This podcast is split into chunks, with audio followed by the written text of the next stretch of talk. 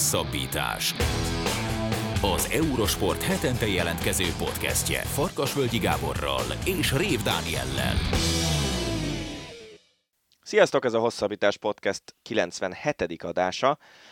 Ezúttal is két fő beszélgetéssel a téli sportok világában töltjük ezt a hetet, mert hogy a múlt héten, illetve egész pontosan az előző két hétben zajlott az Alpesi világbajnokság és a biatlon világbajnokság is, úgyhogy ezeket beszéljük ki a műsor első részében. Szabó Gáborral az Alpesi VB-ről beszélünk, szóba kerül természetesen Mikéla Sifrin, az, hogy az osztrákok nem nyertek aranyérmet, illetve az, hogy született viszont egy görög érem, ami egészen elképesztően hangzik.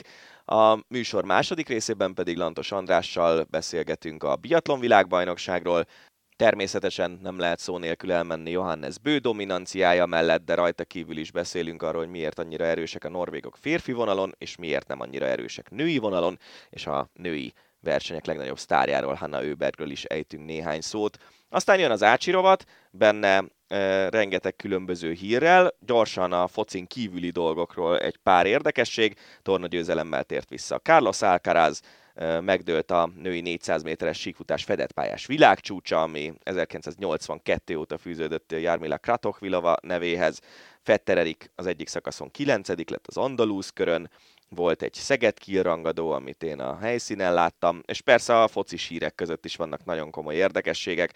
Coming out egy cseh válogatott játékos, John Obi, John Obi Mikel a legrosszabb edzőjének nevezte Murinyót, és Dárdai Mártont pedig a Lipcsével hozták hírbe. Úgyhogy ez az eheti podcastünk, jó szórakozást kívánunk hozzá! Téli sportok az Alpesisi világbajnokságot Szabó Gáborral, az Eurosport vezető kommentátorával beszéljük át. Szia Gábor, Sziasztok. köszönjük, hogy itt vagy velünk ezúttal is. Két hét, ahol hát voltak néha-néha felhők az égen, de egyébként tényleg ilyen tökéletesnek tűnt ez az egész két hét, és szerintem nagyon jó imidzset mutatott magáról az Alpes is ebben a két hétben. Ezzel egyet értesz? Hát persze. Hát ez azért most elég régóta követjük ugye az Alpesi síket, ha más nem csak itt az Eurosporton VB-ket, hát azért az, ugye eleve azért van úgy a versenynaptár, vagy úgy vannak a kitűzve a számok, hogy vannak benne, ugye tartalék napok, amit más sportágokban ugye szinte elképzelhetetlen, de itt vannak szünnapok, amik azért vannak, hogyha elmarad a lesiklás, mert éppen hurrikán van, vagy nem tudom, hóvihar, akkor, akkor lehessen mikor megtartani. És ezek létező problémák voltak a korábbi versenyeken, sőt, volt olyan világbajnokság is, ahol például a, volt olyan versenyszám, amit nem tudtak megrendezni. Ehhez képest az, hogy voltak felhők, hát tényleg ez a németben van ez a szóra, ugye ez a Kaiserwetter, amikor szikrázó napsütés, gyönyörű hó, nem tud rossz lenni, szerintem ilyenkor. Hát igazából a hobbisízők pont ezt az időjárást szeretik, amikor egyszer termopulcsiban lehet síelni. Ugyanakkor azért... minden síző. Ja, igen, mondjuk minden gyanítom, igen. Szóval ugyanakkor azért a globális felmelegedésre nyilván rámutat ez a, ez a jelenség. Ugyanakkor mennyiben befolyásolta magát a versenyeket? Tehát itt azért lehetett látni olyan, olyan futamokat már, főleg a hétvégén, amikor már, hogy szakszóval fejezzem ki magam, a kádak alakultak ki a, a slalom botok, és maradt szakmai voltam környékén, szóval azért ez, ez megnehezítette, feltételezem a, a sízők dolgát. Ahhoz képest amennyien jó, amilyen jó idő volt, szerintem nem. Tehát, hogy, hogy ez, ez egy szabadtéri sportág, ezt mindig el szoktuk mondani. Persze és még azt sem mondom egyébként, hogy ez most a globális felmelegedés volt. Ez, ez valami olyan mérhetetlen szerencse mm-hmm. szerintem, amilyen tényleg 30-40 évente van egyszer.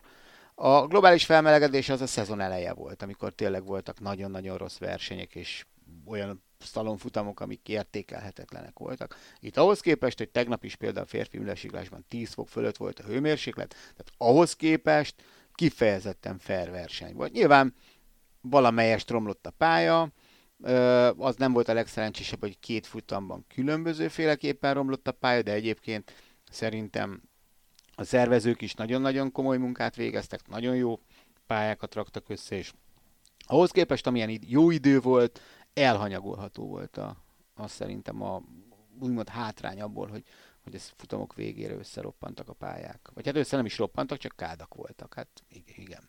Viszont azért az hosszú távon érdekes lesz, hogy ilyen 10 fok környéki hőmérséklet volt, a településen, ahol a, a két településen, ahol a VB-t rendezték, ilyen 1400 méteres tengerszint fölötti magasságban, február közepén.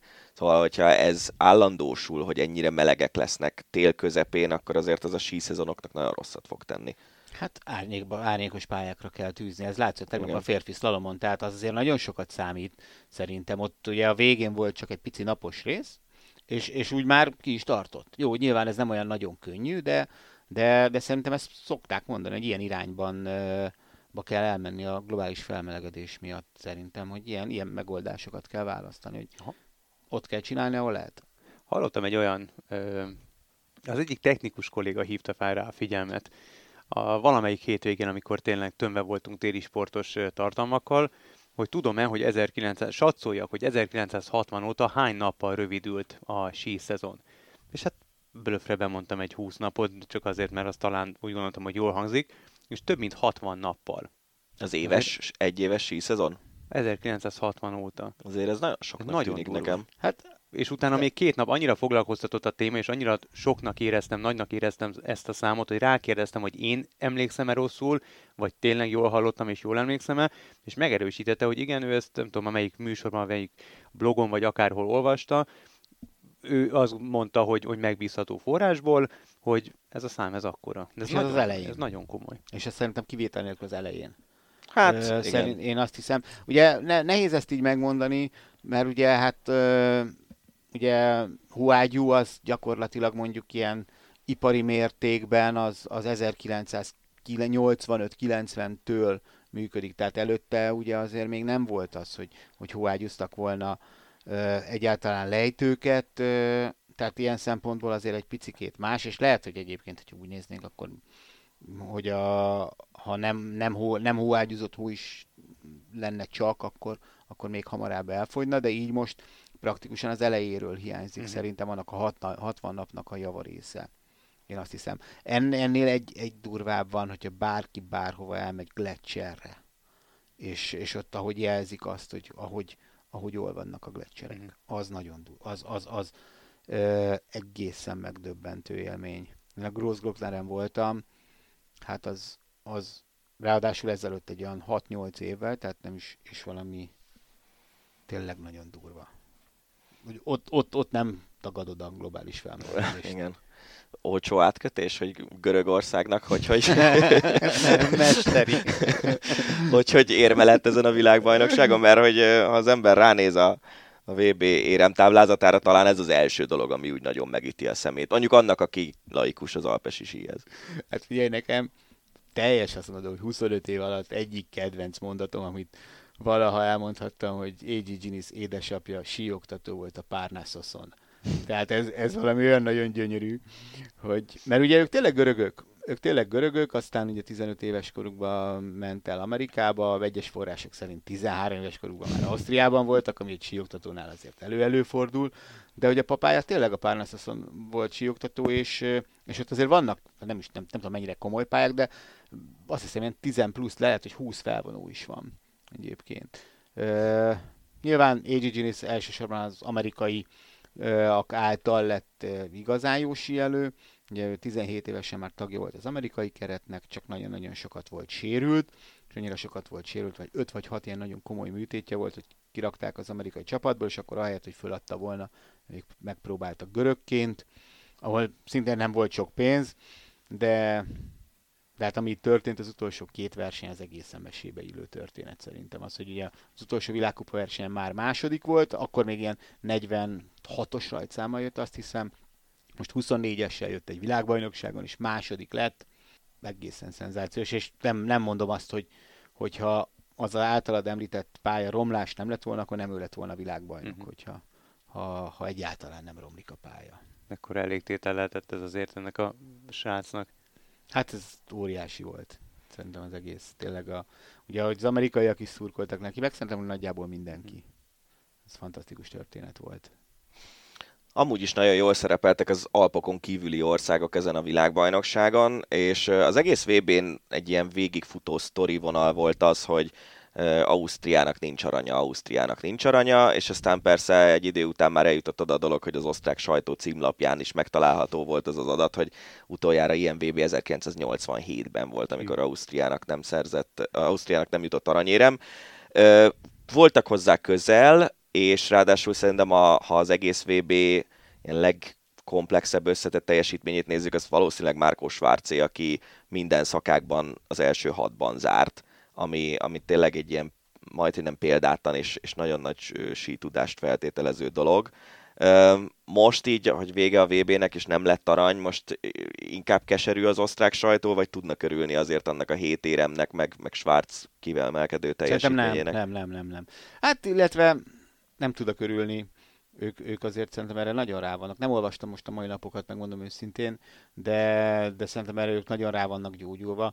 És, és olyan nagyon érdekes, ugye Márkus Schwarz ugye tényleg minden számban hadban volt, ahogy mondtad, egy síző valaha, akinek ez sikerült. Jó, ezt azt tegyük gyorsan hozzá, hogy ugye 87 óta pont a Kram Montanai VB óta, ahol utoljára nem nyertek aranyat, ott volt először szuperóriás műlesiklás, tehát utána lehetett ezt 5 számban megcsinálni, és lesz egy Velben 99-ben, mondjuk az nagyon durva, hogy minden számban vagy első, vagy második volt az, az, az, az egy nagyon durva statisztika, de, de egy Bodi Millernek sem sikerült, egy, egy Mark Girardellinek sem sikerült ez, hogy minden számban hatba legyen, még Cseti Londréómontnak sem sikerült, tehát tényleg hatalmas formátumú sízőknek nem jött össze.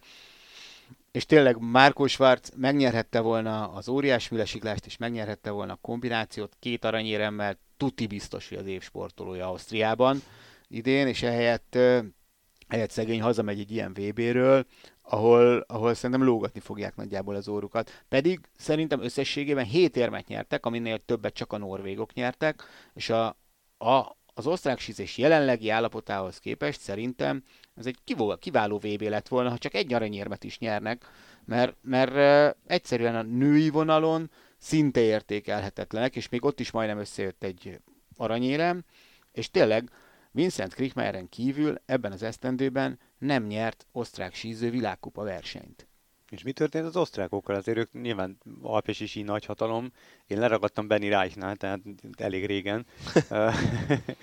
mi, mi, történt velük itt? Az utánpótlásban keresendő a, a probléma, vagy valami teljesen Szerintem másban? egy kicsit ilyen hullámvasút ez. Uh-huh. Ugye a, a svájciakkal 2003-ban Samoritzban hazai pályán egy érmet nyertek, és 2005-ben Bormióban egyet sem. Utána akkor fogták, leültek, újra megreformálták az egészet, és most három-négy éve ők a világvezető síhatalma megint. Most az osztrákok vannak bajban, most ők fognak leülni, és ők fogják kitalálni. Picit eltűnt a tömeg, szerintem mögülük, tehát nincsen nagyon sok uh, igazán jó. Tényleg ezt jól mutatta leginkább a lesiklás, azt hiszem, ahol ugye címvédő volt Krickmeyer, öt síző indulatot, az ötödik nem tudott az első 30-ból rajt számot kapni. Tehát ilyen dolgok azért, míg, míg mondjuk é, én már közvetítettem bőven Herman Mayerék idejében, amikor 13-4 síző meccset azért egy világkupa versenyen lesiklásban mondjuk, hogy egyáltalán elindulhassanak. Most pedig azt hiszem úgy van, hogy ugye 80-ban kell lennie azoknak a sízőknek, akiket eh, elindítasz világkupa versenyen, hogyha ötöt akarsz indítani, és nem annyit tudnak indítani, mert nincs több a 80-ban a világranglistán, mondjuk lesiklásban. Szóval valahogy a tömeg tűnt el, de, de szerintem itt semmi nem, majd most megint meg fog fordulni mm-hmm. a mhm. dolog. A női technikai számok az az nagyon érdekes, hogy az mennyire kiukat náluk, miközben ugye még tavaly is Liensberger szerzett érmet az olimpián. Két éve Liensberger két aranyérmet szerzett a világbajnokságon, meg plusz egy bronzot. És, és onnan teljesen eltűntek. Tehát, hogy vannak, nem, több az olyan verseny, mondjuk női óriásműlesiklásban, ahol nincs osztrák a legjobb tízben, mint amikor volt. És, és akkor is általában, amikor volt, akkor maximum egy. Szóval az, az nagyon érdekes, hogy, hogy az a része a dolognak az mennyire lyukas lett, és, és egy ekkora sí nemzetben hogy lehet ennyire lyukas. És közben egyébként meg ezeket a lyukakat tényleg úgy tűnik, hogy a norvégok meg az észak-amerikaiak tömködték be ezen a VB-n. Norvégia kilenc éremmel zárta ezt a világbajnokságot. Amúgy is elég erős szezonjuk van, de azért talán ez a kilenc érem ez nem volt benne náluk, nem? Vagy benne volt hát, még akár több is? Több arany. Uh-huh. Szerintem több, kettőnél több arany úgy ö, azt szerintem simán ben volt, úgyhogy az egyik az női paralel. Ö, szerintem az, az, az simán, ö, én azt hiszem. Hát ugye Kildének hiányzott egy század Super G-ben, az mondjuk abszolút egy Bex, vagy, szereny, vagy szerencse, attól függ, hogy melyik oldalról nézed. Én azt hiszem, uh, mm, nem tudom, nem tudom. És úgyhogy ráadásul Christopherson az utolsó nap nyerte a második aranyérmet. Tehát a több arany szerintem mindenképp, és ott, ott azért, ha most megnézed azt a csapatot, hogy a legtöbb olyan síző maradt térem nélkül, aki nyerhetett volna, meg hogy ugye az, hogy egy Bróten ugye csak egy számot tudott vállalni, egy Megrász sem indult a két erősebb számában, szóval még a norvégok nyerhettek volna többet is. Tudom, mit teszem még osztrákokkal kapcsolatban? Hogy, hogy ugye nem vagyok benne biztos, hogyha Marcel Hirscher eredményeit kivesszük az elmúlt években, akkor, akkor ők korábban, sok, ha nincs Hirscher, akkor jobbak lettek volna annál, mint amilyenek most sok voltak. ilyen statisztika volt, nem? Hogy, hogyha Hirschert kiveszed, akkor mikor nyertek utoljára óriás műlesiklást, meg ilyesmi. Igen, Tehát igen. egy kicsit talán túlon túl el, eluralta Marcel Hirscher az osztrák sízést. Az is, az is benne lehet. Ha rátérünk a hölgyekre, akkor személyes kedvencem Laurent Saint-Germain, aki nem Paris Saint-Germain, de én, a, én, a, én folyamatosan így, így hívtam. Az ő győzelme nagyon komoly meglepetés, hiszen abban a számban nyert, ahol, ahol nem őt várták győztesnek, hanem Mikael Schifrint. És itt, itt amikor néztem hétvégén a közvetítést, akkor Marian is magából kikelve ünnepelte, és óriási győzelemként titulálta a kanadainak a sikerét. Hát az biztos, Benne hogy... volt, vagy egyáltalán nem, Sifrin elizgulta? Az... Ne, azt nem gondolom, hogy elizgulta. Az, azon sokat beszélgettünk tegnap Danival meg Mariannal, hogy mi történt, mert ez tényleg nehéz megmondani. Mert akkor még, hogyha ugye ugyanezt történik, mondjuk nyilván nem Saint esetében, de mondjuk az óriás műlesiklásban, amikor is egy olyan periódusban volt már, ugye az olimpián kiesett valamennyi kétfutamos versenyszámában. Elveszítette a kombináció aranyérmét három kapuval a vége előtt. És jó, hogy Super G-ben nyert egy ezüstérmet, de Super G-ben csak egyszer kell lejönni. Tehát pont az az érzés, hogy itt a második futam előtt várakozol, és, és a többi, tehát az nincsen benne. Tehát akkor még értettem volna. Így azért nagyon érdekes volt, hogy megnyerte az óriás műlesiklást, de aztán elvesztette így a szalomot. Sok, sok, minden, minden volt. Uh, Marian azt mondta, hogy nem tudja, ugye? Te azt hiszem, igen. Azt, hogy nem tudja, te mondtad azt, én, hogy... Én, én két dolog között, hogy, hogy illetve ez valószínűleg a kettőnek a kombinációja nálam, hogy, hogy valamit a beállításokkal nem találtak el tökéletesen, tehát itt ugye nagyon sok különböző állapotban lehet az a hó, amin sielnek, és arra sok különböző állapotra nekik sok különböző beállításuk van, ilyen tized fokokat kell gondolni élezésben, meg mit tudom én, hogy a cipő dőlés szöge egy tized fokkal más, és hogy ezeket ezek a versenyzők megérzik.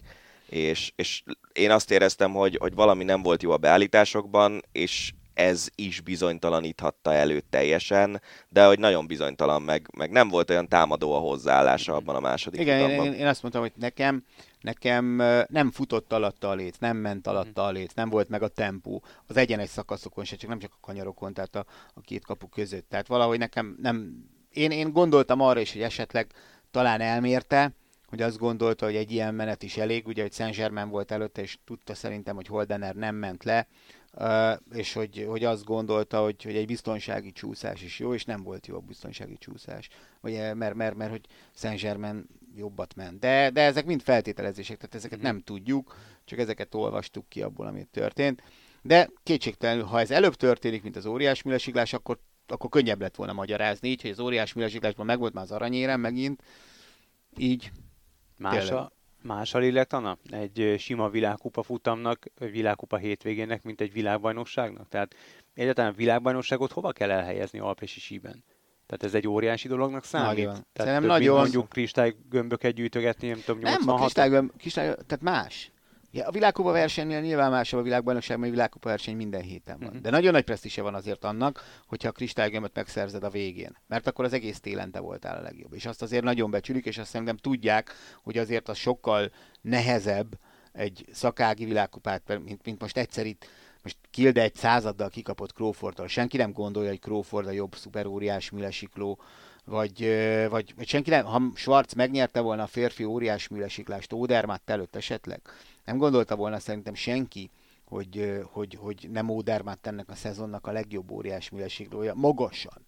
Egy versenyt azt el lehet csípni, nyilván ugye egy ilyen nevezett versenyekkel, ez, ez, az, az nagy dolog, de, de, de az egyes világkupa versenyeknél több, de szerintem a kristálygömbökkel meg inkább ilyen egyenrangú. Uh-huh. És az olimpia van az egésznek a csúcsán Igen. talán, meg az összetett világkupa. Ö, igazából a Crawford példa szerintem a legjobb ebben, hogy, hogy Crawfordnak szerintem lehet, hogy soha nem lesz esélye, ha csak nem lép még szinteket fölfelé a jelenlegi állapotához képest arra, hogy mondjuk szakági világkupát nyerjen Super G-ben lesiklásban, mert nem olyan kiegyensúlyozott.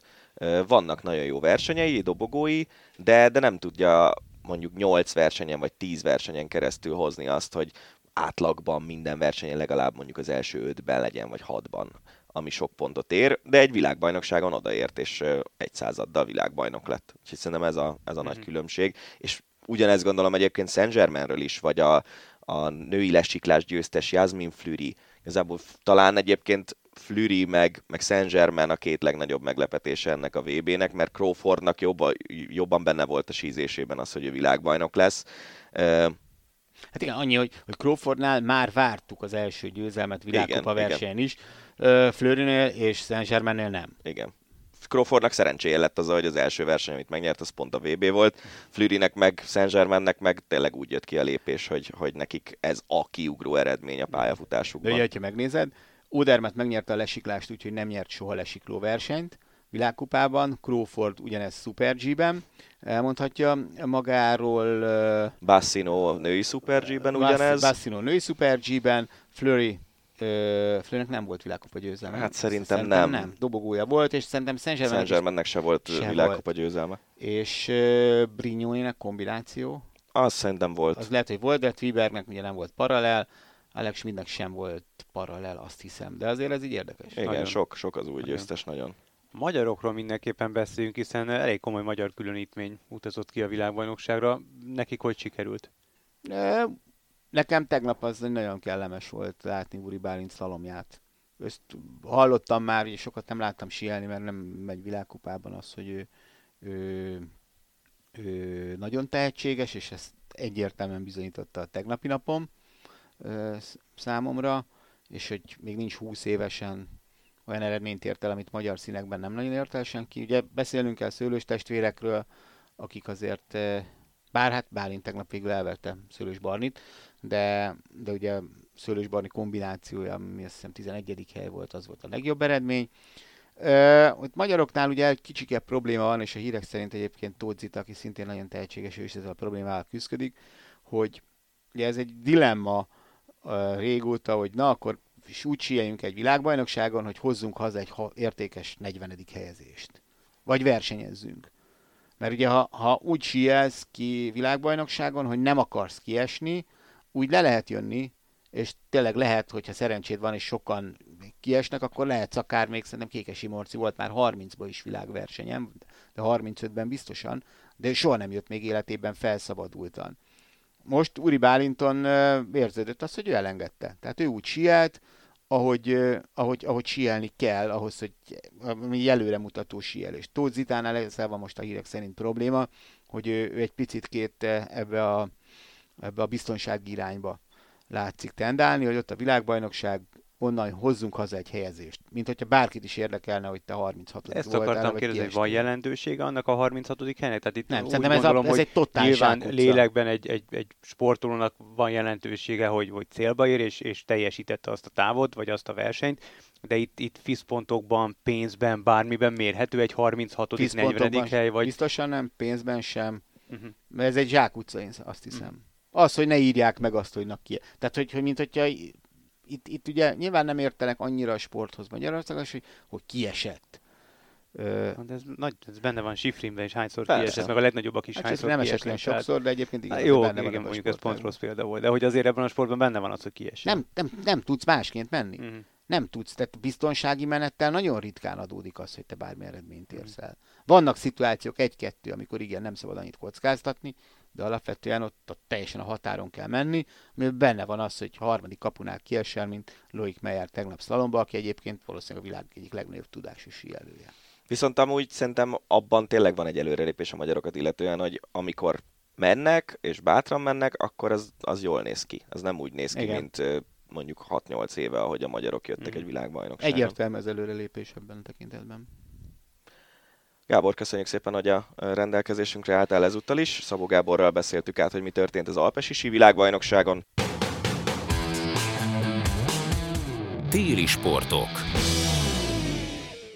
A műsor második részében biatlonnal foglalkozunk, hiszen a biatlon világbajnokság is ugyanabban a két hétben zajlott, mint az Alpesi SIVB, vendégünk pedig Lantos András, az Eurosport kommentátora. Szia Lanti! Sziasztok!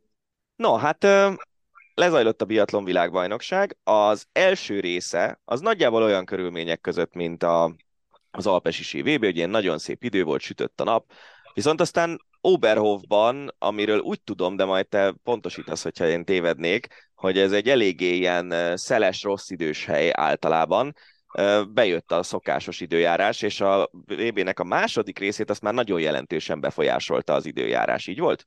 Teljesen így volt. Pontosan jól tudod, Oberhof egy ilyen pálya, mindenki azt mondta, amikor megadták a rendezési jogot ennek a helyszínnek, hogy két dologra kell odafigyelni, a ködre meg a szélre. Köd az volt egyébként az elején, nagyon érdekes volt, hogy ha jól emlékszem, talán a legelső a sprint verseny, és utána az azt követő nap az üldöző verseny is a fiúknál elég ködös időben zajlott, és aztán utána a következő versenyszámok meg gyönyörű verőfényes napsütésben, úgyhogy itt gyakorlatilag szűk két hét alatt volt köd, volt napsütés, meg volt szél is, de, de ezt tudta mindenki. Tehát erre készültek is a versenyzők is, a csapatok is, már amennyire nyilván lehet készülni most arra, hogy az egyik pillanatban 20, a következő pillanatban 80 km per órás a szél, majd újra 20, erre nyilván nem nagyon lehet készülni, de tudták előre, hogy itt ilyen lehet, és, és igen, a köd is bejött, meg a végén a szél is, és hát tulajdonképpen a, a legfontosabb szereplő Johannes Bő mellett a, a férfiaknál a, a szél volt. Bár az időjárás az én témám, és én készültem ebből, de Dani elvette a kenyeremet, úgyhogy akkor inkább azt kérdezném, hogy abszolút szakmai felkészültségemmel, hogy hát nyilván tetten érhető itt a norvég hegemónia a sportágban, és ezt azért az egész két hét alatt úgy próbáltátok beharangozni, hogy itt Johannes Tényes bőről kiderülhet, hogy gép, vagy valóban emberből van, mert hogy arra is volt esély, hogy ő igazából hétből hetet nyerjen? Abszolút, ez volt ennek a, a világbajnokságnak az egyik nagy története. Nyilván én főleg a férfi versenyekről fogok tudni most nektek beszélni, mert ugye a, a női versenyeket inkább ilyen eredmény szintén tudtam követni, azt eh, kiváló kollégám közvetíti, úgyhogy, úgyhogy az nem az én reszortom volt, de, de a férfiaknál abszolút, tehát mindent erre húztak föl, köszönhetően annak, hogy, hogy ez a srác Johannes Bő ő ugye összesen három olyan futam volt a világbajnokságot megelőzően a világkupában, amit nem nyert meg, abból kétszer ugyanúgy dobogón volt, és egyetlen egyszer az idénynyitón nem jött össze neki a top 10 sem tehát olyan domináns formában volt, mint, mint talán soha senki, vagy mint mondjuk Márten Furkád, vagy Björn Dalen a, a, a csúcs formájában, a csúcs korszakában. Tehát úgy érkezett a világbajnokságra bő, hogy előtte egy húzamban hat versenyt megnyert. De ő mindenben egy... jó, tehát ő, ő jó sprintben, jó hosszú távon, tehát Abszolút. egy ilyen allround biatlonos?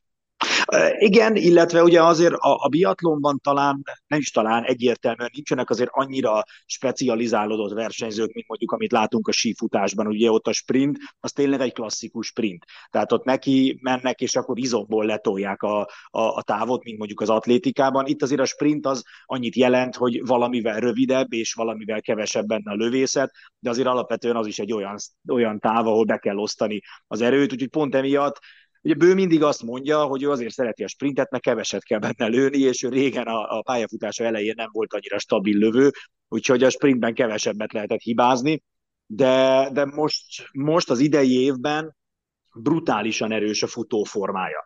Tehát ez leginkább egyébként a 20 kilométeres versenyen jött ki, ahol ugye nem büntetőkört futnak minden egyes elrontott lövésért, hanem egy perc büntetőidőt, ami kegyetlenül sok. Tehát egy büntetőkör az nagyjából olyan 20-21-22 másodperc, attól függ, hogy milyen tempóban futod meg. Most ennek ugye az ötszöröse, a, a, amit a, a 20 kilométeres futamon kapnak. Mennyit mondta? Ötöt mondtam? Aha. Jó, hát számolni sose tudtam. Semmi Köszönöm. Baj. Hosszú volt a két hét. Számoltál eleget a közvetítések során. Ezt a, ezt a Artur király mondja, nem mindig a, a, a négyet mindig kihagyja, amikor számol. Egy, kettő, öt. Három uram. Na, szóval, hogy én, én sem, én nem ismerem a, a, öt alatti számokat. Tehát, hogy a lényeg az, hogy, hogy jelentősen több. Na most ugye ő gyakorlatilag két büntető kör, két büntetésnyi, két időbüntetésnyi különbséget dolgozott le futásban 20 kilométer alatt, tehát az az ilyen a totális megalázása volt a, a komplet mezőnynek, ennyire van brutálisan jó formában. Azt mondják egyébként az edzői róla, Egil Christiansen a, a futóedzője, hogy, hogy volt már korábban ilyen formában, de olyat nem láttak még tőle, hogy ennyire hosszú időn keresztül ezt a formát fent tudja tartani. Úgyhogy teljesen reális elképzelés volt a 7 per 7, meg ugye a 4 per 4, egyik sem történt még meg, tehát olyan se volt, hogy valaki egy világbajnokságon minden számot megnyert, meg olyan sem, hogy valaki minden egyéni számot megnyert a fiúk között. Szóval mind a kettő realitás volt, és egyik se jött be végül de úgy kezdődött egyébként a VB, hogy bejöhet, és az utolsó hétvégének így ment neki a világbajnokság, hogy két szám volt hátra, a férfi váltó, amiben azért nyilván mindig jobban benne van szerintem, hogy, hogy egy ilyen kiemelkedő egyéniség nem tud aranyérmet nyerni, mert mi van, ha a többiek hibáznak, még ha ő tökéletes is, bár azért nem volt teljesen tökéletes bő teljesítménye ezen a váltóversenyen, Viszont aztán kikapott az utolsó egyéni számban is, méghozzá úgy, hogy úgy tűnt az utolsó lövészet után, hogy azért utolérheti az élen haladó svédeket, de nem tudta utolérni. Lehet, hogy ez már a hosszú napok fáradtsága volt itt a végén? Azt gondolom, hogy igen. Tehát ott, ott a legvége, amit láttunk, én úgy éreztem, hogy, hogy az ott, ott már elfogyott, és ez valahol normális. Tehát maga a verseny is olyan szempontból nagyon nehéz volt neki, hogy végigfutnia kellett az eredmény után, mert az első, illetve a második fekvő lövészetben is egyel többet rontott, mint, mint az élcsoport, úgyhogy neki mind a két körben, a második és a harmadik körben is le kellett dolgozni a 20-22 másodperc hátrányt. Ezt mind a kétszer megcsinálta, de hát nyilván nem, nem tudott így spórolni, akkor a, a harmadik lövészete az ugye hibátlanul sikerült, ott akkor tudott futni az elejével, sőt egy pici előnyt ki tudott harcolni. Ott egyébként most így utólag nézve, látva, hogy ott nem alkotott akkora előnyt, nem, nem épített ki akkora előnyt, mint amit egyébként megszoktunk tőle, abból már lehetett volna érezni, hogy, hogy kicsit fárad, de ugye biatlonnál mindig nagyon nehéz megmondani, főleg ilyen hosszú távon, ugye a tömegrajtos az 15 kilométeres, hogy most egyszerűen csak beosztja picit az erejét, és tartalékol az utolsó körre, vagy már csak ennyi van benne és az utolsó körben kiderült, hogy csak ennyi volt, mert, mert amikor kijöttek a lőtéről, 6,8 másodperc volt a hátránya a svédekkel szemben, azt ő az idei szezonban azt a versenyt leszámítva, ez az utolsó tömegrajtos, bárhol, bármikor versenyen, bármelyik versenyen ledolgozta volna Samuelsonnal szemben, volt annyival jobb a futó teljesítménye, most elfogyott. Hát azért 12 nap alatt kellett ugye 7 versenyt lefutni, ő nem pihent egyiken sem, mert ő még a vegyes számokon is elindult, a vegyes váltóban, meg a vegyes párosban. Szerintem, szerintem az, az, az a, egy kicsit megnyugtató vele kapcsolatban, hogy, hogy elfáradt a végére, mert ugye még a tesója Tárjebő is adott egy nyilatkozatot még a VB előtt, és mondta, hogy mostanában elkezdett azon gondolkodni, hogy tényleg testvéreke ő, ők, mert hogy ilyen, amilyen futást nyújt idén Johannes Bő, és amire ő képes, hát az, az nem igazán támasztja azt alá, hogy ők ugyanattól a két szülőtől származnak. Ugye azt megszokhattuk már, ilyen sajnos az emberi gondolkodás, hogyha valaki ilyen szinten kiemelkedik a mezőnyből, akkor rögtön megtalálják a doppinggal, és hogyha már erről beszélünk, akkor a komplet norvég csapatra is rá lehetne ezt húzni, mert valami elgép, elképesztő, hogy milyen dominanciát mutatott a, a norvég válogatott, leginkább férfiak szinterén, de erről mi a véleményed? Azért a, a világkupa szezon során is lehetett hallani már erről, és úgy Amblok Norvégiát valahogy összemossák a, a doping a mostanság. A sífutók biaton világában ez, ez, ez, ez hogy érvényesül? Nyilván ugye mindenhol a, a sajtóban, amíg nincs dopping eset, addig maximum megy a, a találgatás, mennek a rossz ízű ö, utalgatások, de, de ugye a, a sajtó nem ír erről. Tehát egész addig, amíg nincs konkrét bizonyíték, ö, addig maximum hüledeznek azon, hogy úristen mennyire gyorsak, meg mennyire jók. Az tény, hogy a biatlonnak, meg a sífutásnak is egyébként Norvégiában van a legnagyobb háttere, a legnagyobb hátországa. Tehát valamilyen szintig érthető, hogy a norvégok ebből a, legjobbak, ők költik a legtöbb pénzt rá, náluk van a legtöbb jó biatlonos, a németek ugye éppen elég nagy gödörben vannak, az oroszokat pedig kitették a, a, a ismert okok miatt a világkupából, meg a világbajnokságról is.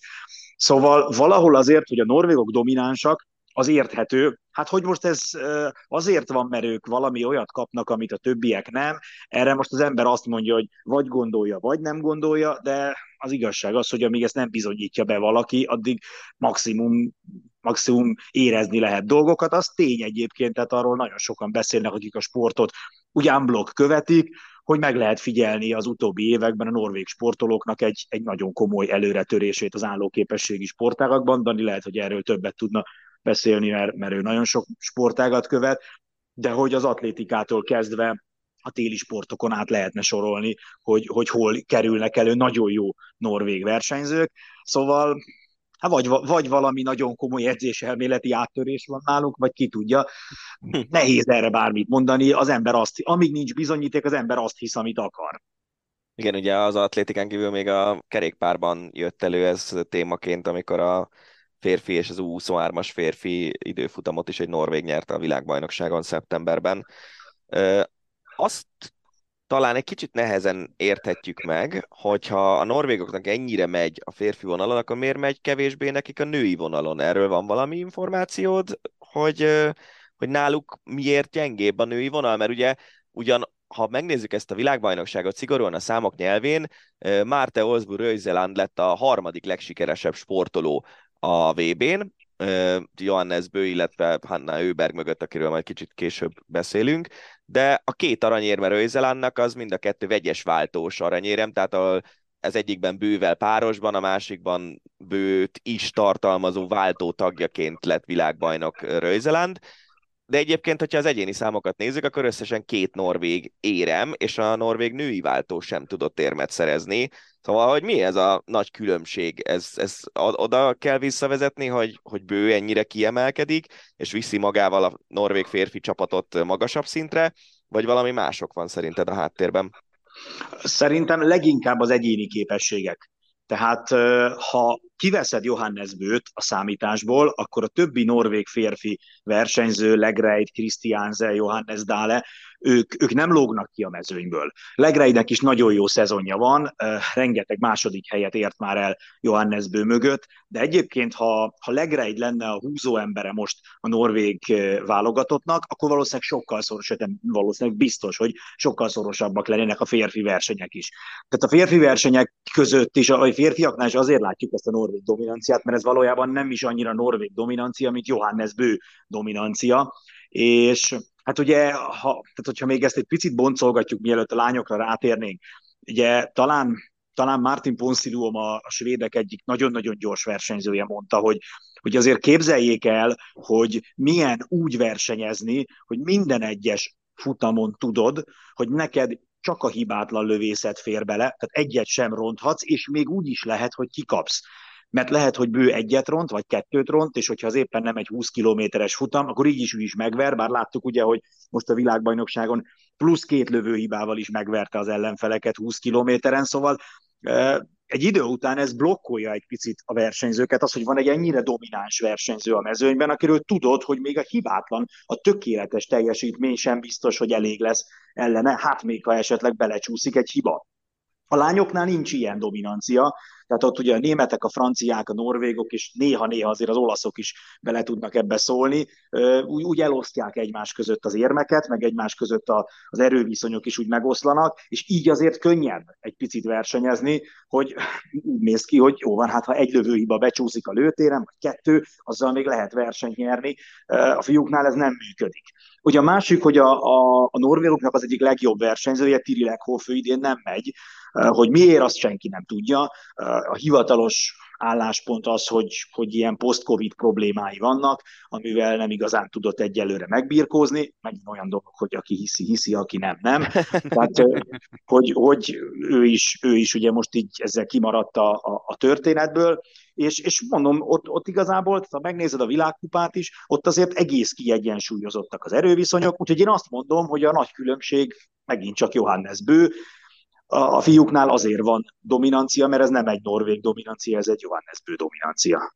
És az, hogy még egy, egy gyors gondolatot a férfiakról kapjunk tőled, hogy a, az összes érmet a svédek vitték el, amit nem a norvégok, leszámítva a férfi váltót, itt viszont Franciaország nyert meg elsősorban a jobb lövő teljesítménynek, meg némi szerencsének köszönhetően, mert volt egy olyan lövészet, ahol a francia és a cseh versenyző, aki vezette a versenyt, ők még szélcsendben, vagy nagyjából szélcsendben lőhettek, mindenki más meg hurikánban kb.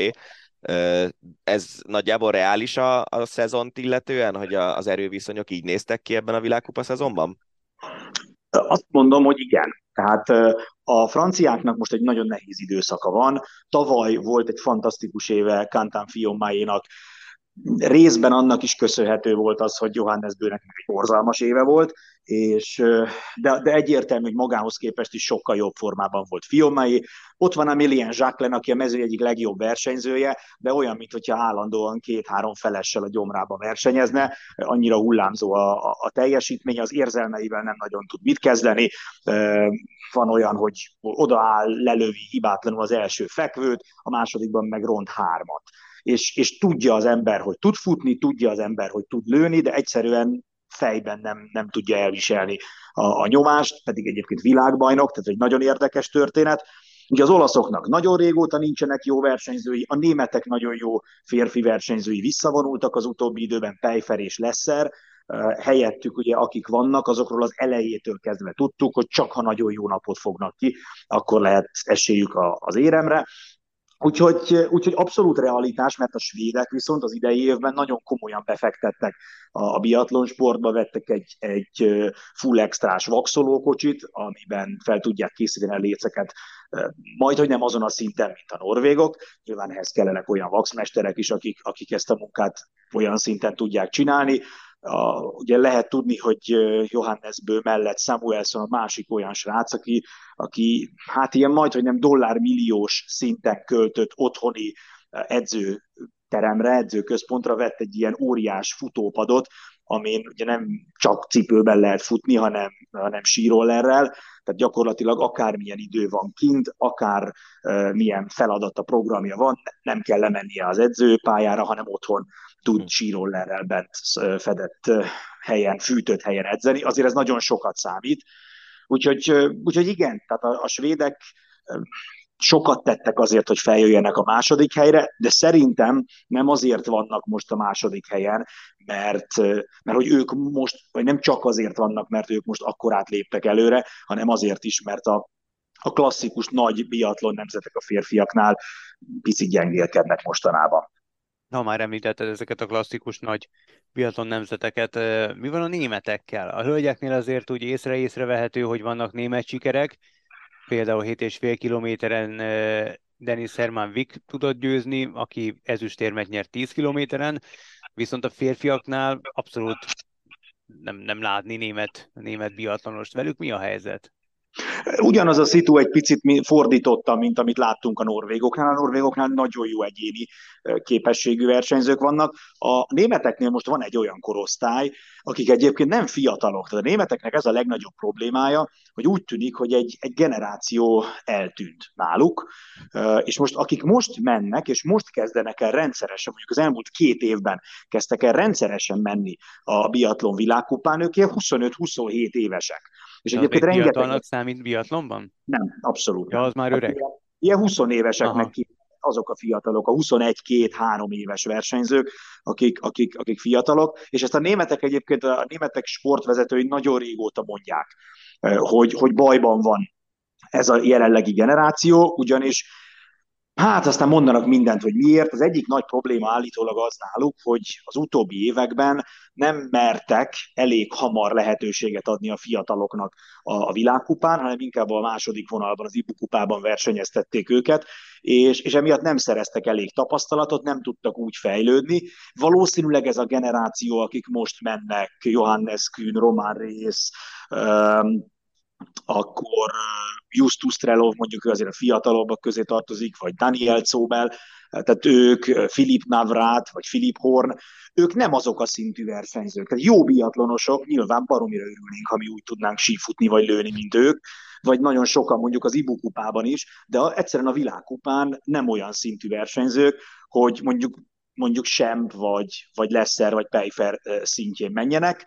Szóval a, a, a németeknél most egy ilyen nagy befele fordulás fog szerintem következni, elkezdik keresni azokat a, azokat a versenyzőket, akik nem most, hanem majd 5-6-7 év múlva akár újra biatlon világkupa győzelmekért mehetnek, mert egyébként a németeknél döbbenetesen népszerű ez a sportág. Hát láttátok ti is a képeket, Persze. nap mint nap 30 ezer, 25-30 ezer ember volt kint. A, a legtöbb szponzora a világkupának az német szponzor, tehát hogy, hogy kell, hogy a németeknél legyenek jó férfi versenyzők, a lányoknál megvannak. Tehát Dennis Herman például abszolút egy, egy kiemelkedő szintű versenyző ott náluk. Ha a fiúknál is találnak ilyet, akkor, akkor szerintem semmi akadálya nincs, hogy ők újra, újra győzelmekért menjenek hát ha sikerül leakasztani valakit a sífutó válogatottból, mint Dennis Herman. Na de nem menjen el ez az adás anélkül, hogy Hanna Öbergről beszélnénk egy picit, aki ugye a Pyeongchangi olimpián a semmiből lett olimpiai bajnok az egyéni versenyben, és azóta, hát vannak jobb meg rosszabb világversenyei, de ez a mostani volt az eddigi legjobb. Két aranyérem, plusz egy ezüst és egy bronz, és az egyéni versenyek közül négyből kettőt is ő tudott megnyerni. Az, hogy Őberg most éppen az élete legjobb teljesítmény nyújt, teljesítményét nyújtott egy világversenyen, az mennyire volt benne a pakliban, mennyire hullámzó még mindig az ő teljesítménye?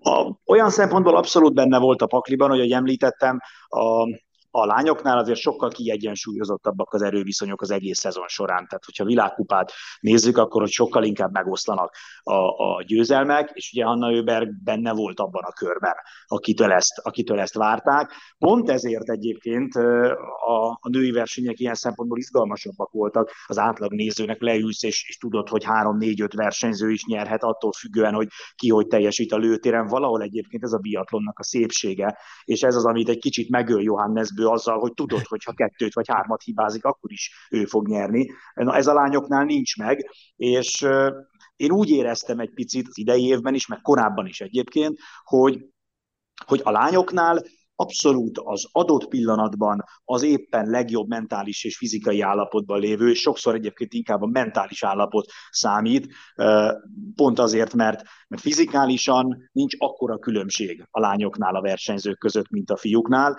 ellenben a lőtéren, ami történik, az majd, hogy nem majd, hogy nem tiszta. Nyilván gyakorlás és fej.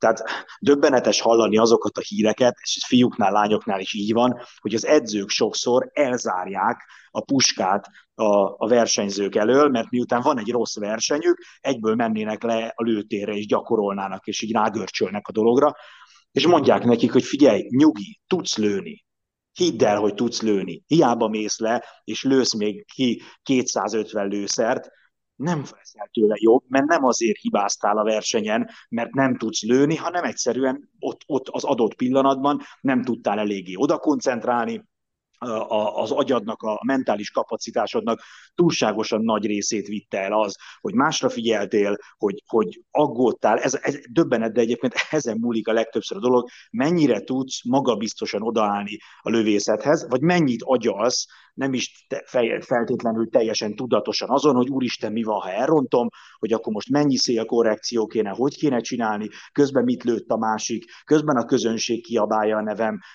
közben ugye a púzusomat próbálom leszorítani, és ez egy, ez, egy, ez egy mentális történet, egy mentális küzdelem, és hát nagyon sokszor ezen mennek el a versenyek, és azért is eresztettem ezt ilyen bőlére, hogy, szóval, hogy, hogy a, a lányoknál is abszolút az van, hogy ami, ami ott a lőtéren történik, amilyen mentális állapotban van éppen az, az a négy-öt-hat versenyző, aki fizikálisan képes a győzelemért harcolni, az dönti el. És úgy tűnik, hogy Hanna Öberg volt most ezen a világbajnokságon mentális szempontból a legerősebb mondjuk akkor megérdemelten nyerte az érmeit, meg az aranyérmeit.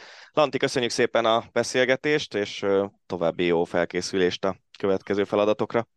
Köszönöm én is a lehetőséget, sziasztok! Ácsi. A hét legérdekesebb hírei. Sziasztok! A mai podcastet is természetesen az Ácsival zárjuk. Vágjunk is bele. Az elmúlt hét, ó bocsánat, nem, egy gyászhírrel kezdjük már megint. Abszolút friss hír, egy pár órával ezelőtt vettük észre az interneten, hogy 47 éves korában borzalmasan fiatalon elhunyt Lendvai Miklós korábbi válogatott labdarúgó Zalaegerszegi legenda nyugodtan nevezhetjük így, hiszen Zalaegerszegi nevelés volt, ugye komoly légiós karriert is maga mögött tudhat, kőkemény középső védő volt, középső középes, bocsánat, és a halálokáról nem tudtunk meg semmit a cikkekből, igazából nem is tartozik ránk, vagy nem is fontos. Őszinte részvétünk a családnak és minden barátnak. Szörnyű ilyen hírekről beszélni ennyire fiatalon. És akkor vágjunk bele a hírekbe. Az elmúlt hét talán legnagyobb horderejű híre a cseh válogatott Japug Yangtó, aki az ő nevéhez fűződik, aki nyilvánosságra hozta, hogy saját neméhez vonzódik meleg, amihez hasonló még nem nagyon fordult elő a labdarúgás legmagasabb szintjén. Ugye Mondjuk volt... a széria át, azt azért ne nevezzük a labdarúgás legmagasabb szintjén. Ez nagyon gonosz volt. de, de értem, de úgy érzem, hogy ez egy válogatott labdarúgó, meg egy, egy aktív labdarúgó, akinek azért van neve a nemzetközi szintéren. Ugye arra volt már példa, Thomas Hitzelsberger például korábbi német válogatott labdarúgó, amikor visszavonult, akkor, akkor előállt a, a bejelentéssel, és van még egy ausztrál futbalista, ha jól emlékszem, meg talán az NFL-ben, NBA-ben volt, de ők, ők sem voltak meghatározó játékosok, tehát ez egy nagyon komoly bejelentés, egy nagyon komoly horderejű hír, amely természetesen felborította az internetet. Én voltam annyira idiót, és elolvastam a, a kommentek nagy részét.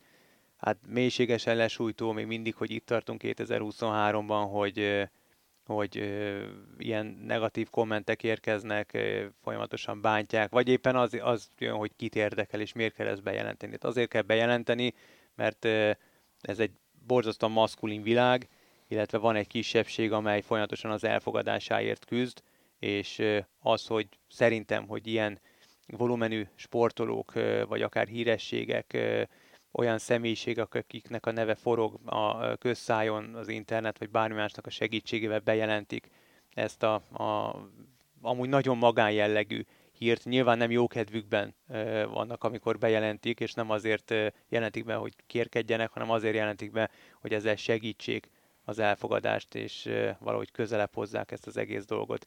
A, a témával kapcsolatban nagyon zárkózott emberek számára. Igen, igazából azt szerintem tök jó lenne, ha ott tartanánk, hogy ez nem hír, mert hogy normális lenne ez, hogy az emberek, akik akár milyen szexualitással rendelkeznek, azok nyugodtan élik az életüket, és ez nem téma, de hát azért tényleg főleg a foci világában abszolút itt tartunk, hogy erről beszélni kell, hogyha ez megtörténik. Mondjuk azt, hogy ez a hét legnagyobb horderejű híre-e, azt, azt szerintem én vitatom valamilyen szinten. Lehet egyébként, hogy az, de hogy hogy azért jó lenne, hogyha nem ez lenne az. Na, abszolút, hát én lennék a legboldogabb, hogyha ha tényleg elfogadásban élnénk, és nem, nem kellene hírként beszámolni erről, és nem kellene Jakub Jankóknak, Jantóknak előjönni úgymond a, a, a szekrényből, és, és olyan abszolút magánjellegű dolgokról beszélni, ami senkire nem tartozik az ég egy a világon, és még egyszer mondom, gondolom nem jó kedvében jelenti be ezeket az a személy, aki, akit ez érint, hanem pontosan azért, mert, mert ők nem tudnak teljes életet élni, mert ők nem mehetnek csak úgy ki az utcára kézen fogva, vagy beülni egy moziba, és titkolniuk kell azt, amit egy, egy, egy heteroszexuális pár nem titkol, hogy kézen fogva sétál, hogy megcsókolja az egyik a másikat az utcán, és nem kell attól rettegni, hogy mondjuk a világ ezen részén összeverik őket ott a nyílt utcán. Nem azt mondom, hogy folyamatosan, de hogy előfordulhat. Igen, és ez ilyen még Olaszországban is szerintem egyébként van. Olaszország is nagyon ilyen macsós, meg maszkulin ilyen szempontból. Um, ja, tehát, hogy egyetértek azzal, hogy, hogy erről kell beszélni. Um, tényleg az lenne jó, hogyha túl lennénk már ezen. És, és egyébként vannak azért számomra arra utaló jelek, hogy, hogy mondjuk a, mostani tizenévesek, 20 eleje évesek körében már azért jóval magasabb azoknak az aránya, akik, akiknél ez tényleg így nem téma kb., hanem hogy igen, meleg vagy jó. Egy várándítással el lehet intézni. Aztán persze nyilván van egy csomó ember, aki még a gyerekeit úgy neveli, hogy gyűlölködjünk, gyűlölködjünk, de remélhetőleg egyre kisebb ez a, ez a mm, tömeg. Ittason okozott közlekedési balesetet a Ferencváros argentin légiósa komoly alkoholmennyiség, szintet mutatott ki a szonda a helyszínre érkező rendőrök beszámolója szerint. Személyi sérülés szerencsére nem történt, komoly anyagi kár keletkezett, egy busz megállóba történt, azt hiszem, ott a Kosztolányi Szóval környékén igen, van egy betonoszlop, meg, nekem egy villanyoszlop rémlik. Igen, dölt ki. Természetesen a klub is reagált, és komoly pénzbüntetés vár majd a légiósra Carlos Ascuira. Hát a, ami ugye ennél szomorúbb az az, hogy volt halálos gázolás is uh, hétvégén Budapesten. Igen, ez nem köthető a az nem, sporthoz, meg a Fradihoz, meg senkihez, csak hogy igen, ezen a hétvégén pont erről beszéltünk. Hogy, hogy két ilyen az újságokba bekerülő ilyen részegen száguldozós történet is volt, és hogy nem tudom, tehát még amikor voltak ilyen vannak minden, minden holt szezonban az NFL-ben ilyen, meg az NBA-ben is ilyen részegen vezetek, és megállít a rendőr sztorik, és hogy én azt gondolom, hogy az emberek nem gondolják át azt, hogy milyen következményeik lehetnek a hülyeségüknek. Igen, csak két sör ezzel hazavezetek. Csak ha lelép valaki, de még a két sör az megint más szerintem, mint ahogy mondjuk Ausztriában két sörrel hazavezethetsz. Az oké, okay, hogy nálunk nem, és senkit sem bátorítok arra, vagy bíztatok arra, és nehesség, hogy részegen vezessen, de hogy a két sör is más, mint az, hogy a nem tudom, milyen sokszoros az egyébként Nyugat-Európában is elfogadott alkoholszinteknek, meg, meg olyan alkoholszint, ami már ilyen nagyon súlyos tüneteket okoz, tehát tényleg vannak szintek, és értem azt, hogy Magyarországon miért zéró a tolerancia, mert nagyon sokan, ha két sör lenne, akkor nagyon sokan vezetnének. Hát meg, meg két sörrel is azért az embernek kicsit megváltozik már a koncentrációs képessége szerintem. De, de régebben, még amikor fiatalabb voltam, akkor, akkor nagyon utáltam ezt az zéró tolerancia szabályt, ami Magyarországon van.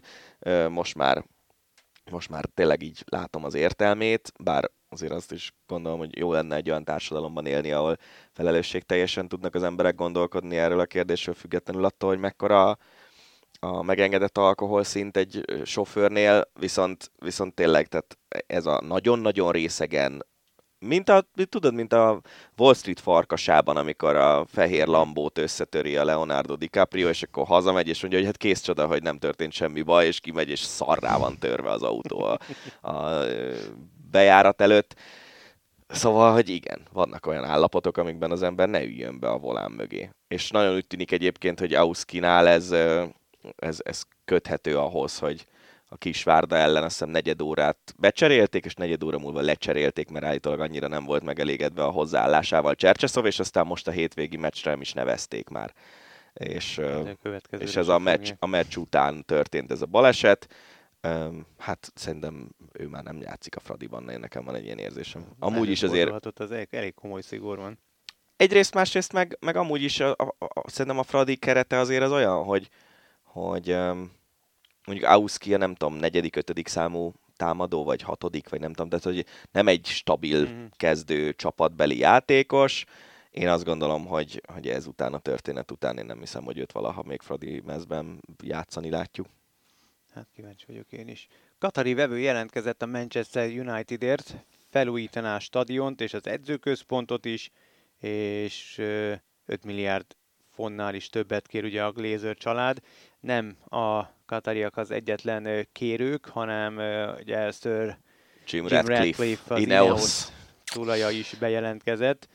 Hát kérdés, hogy, hogy mi lesz ennek a klubnak a sorsa. Nyilván a Glazerek el akarják adni, mm, a röhely, hogy azt hiszem 800 millió font alatti összegért vásárolták meg, és elvileg itt most voltak különböző cikkek szóltak ezzel a hírrel kapcsolatban Unitedről, hogy sportközgazdászok véleménye szerint megéri azt az 5, millió, 5 milliárdot, tehát Ez akár jó befektetés még, volt. Az nagyon jó befektetés volt. Hát én nagyon kíváncsi vagyok, hogy kinek a kezébe kerül majd, kinek adják el ezt a klubot, és hogy mennyire fogja felháborítani majd a United szurkolókat, ha esetleg Katari kézbe kerül a csapatuk. Igen, és emlékszel, hogy nem tudom, hogy ez talán két hete vagy három hete volt, amikor beszélgettünk arról, hogy szinte mindenhol a, az arab országok, az olajból meggazdagodott arab országok terjeszkednek a sportban, kivéve az amerikai sportokat. Igen. És pont küldtem neked ezt a cikket múlt héten, hogy hogy most már az NBA csapatoknál is állítólag azért a Katari meg a Saudi e, tulajdonos jelöltek úgy sorban állnak, hogyha ha felszabadul egy NBA csapat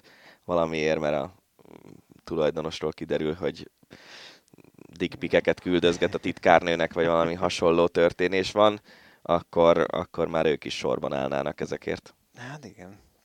Azért az egy komoly, komoly téma lesz, amikor NFL vagy NBA csapatokban fektetnek bele arra pénzeket, ugye ott folyamatosan jön a szemrehányás, hogy idősödő fehér tulajdonosok vannak, és afroamerikai tulajdonosok nem, tulajdonosokat nem engednek az asztal köré. Hát ha most az arab tulajdonosokat bejelentenek, akkor, vagy odaengednek, akkor azért megint igen komoly felháborodás veszheti majd azt a Elindul hírt. a Black Billionaires Matter mozgalom?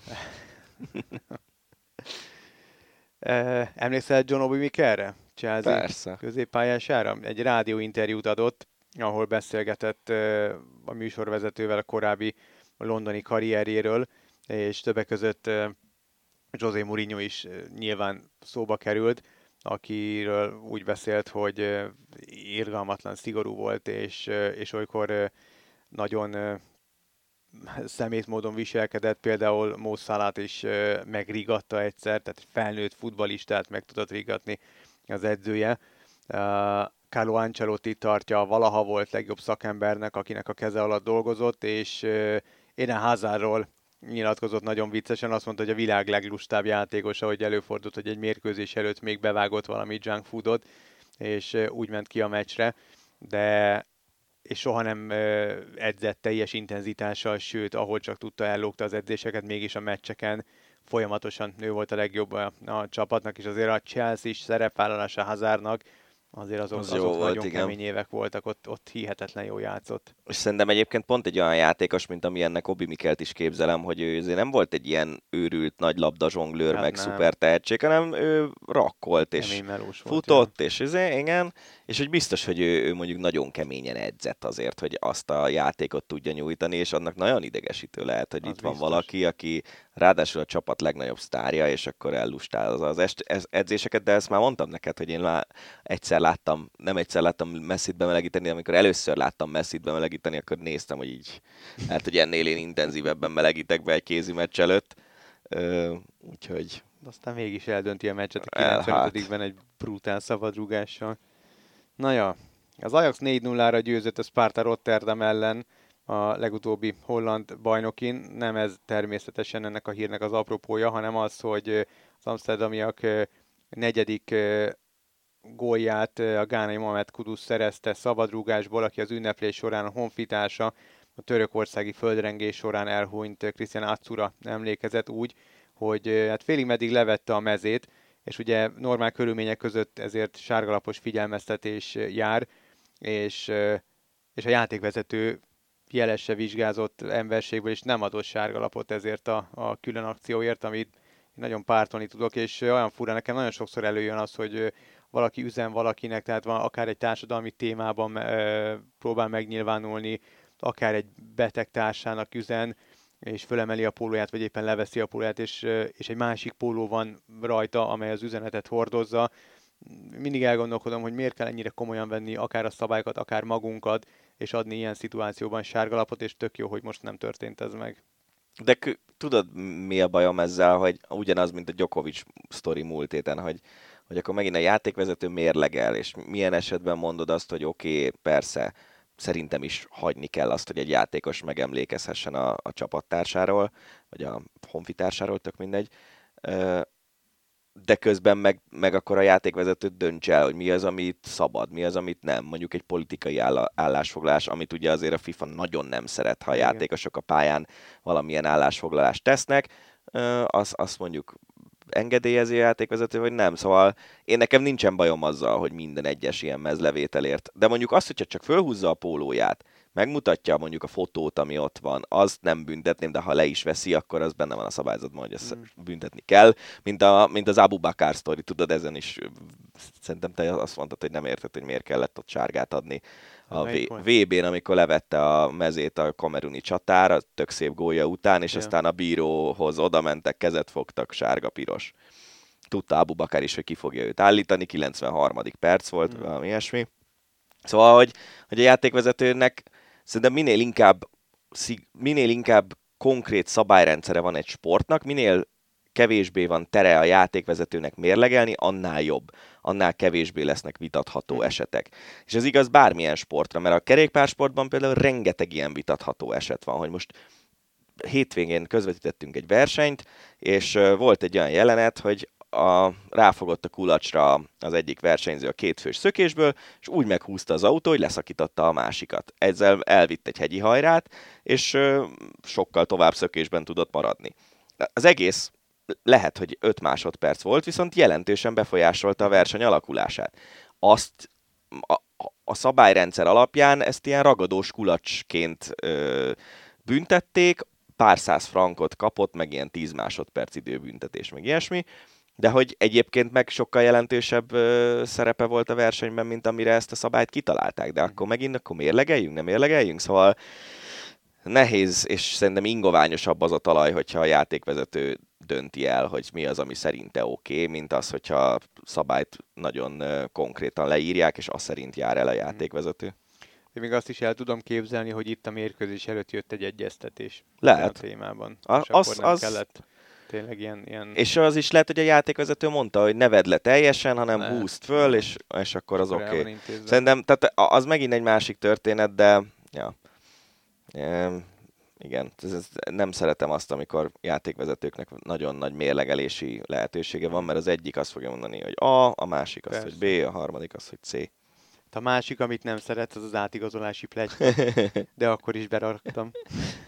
Hát attól Szóval függ, van Dárdai szó. Márton akár Lipcsében is kiköthet. Uh, egy elég uh, konkrét hírek szólnak erről, hogy a korábbi válogatott játékos és szövetségi kapitány Dárdai Pál uh, fia, aki most a Hertában játszik, felkeltette a lipcseiek érdeklődését, nem feltétlenül azért, mert az előző fordulóban bombagolt lőtt, és, és nagyban hozzájárult csapata ö, pontszerzéséhez, hanem, ö, hanem azért, mert egyszerűen azt mondják, hogy egy nagyon jó játékos, és fiatalabb testvére, ö, nem, hogy van?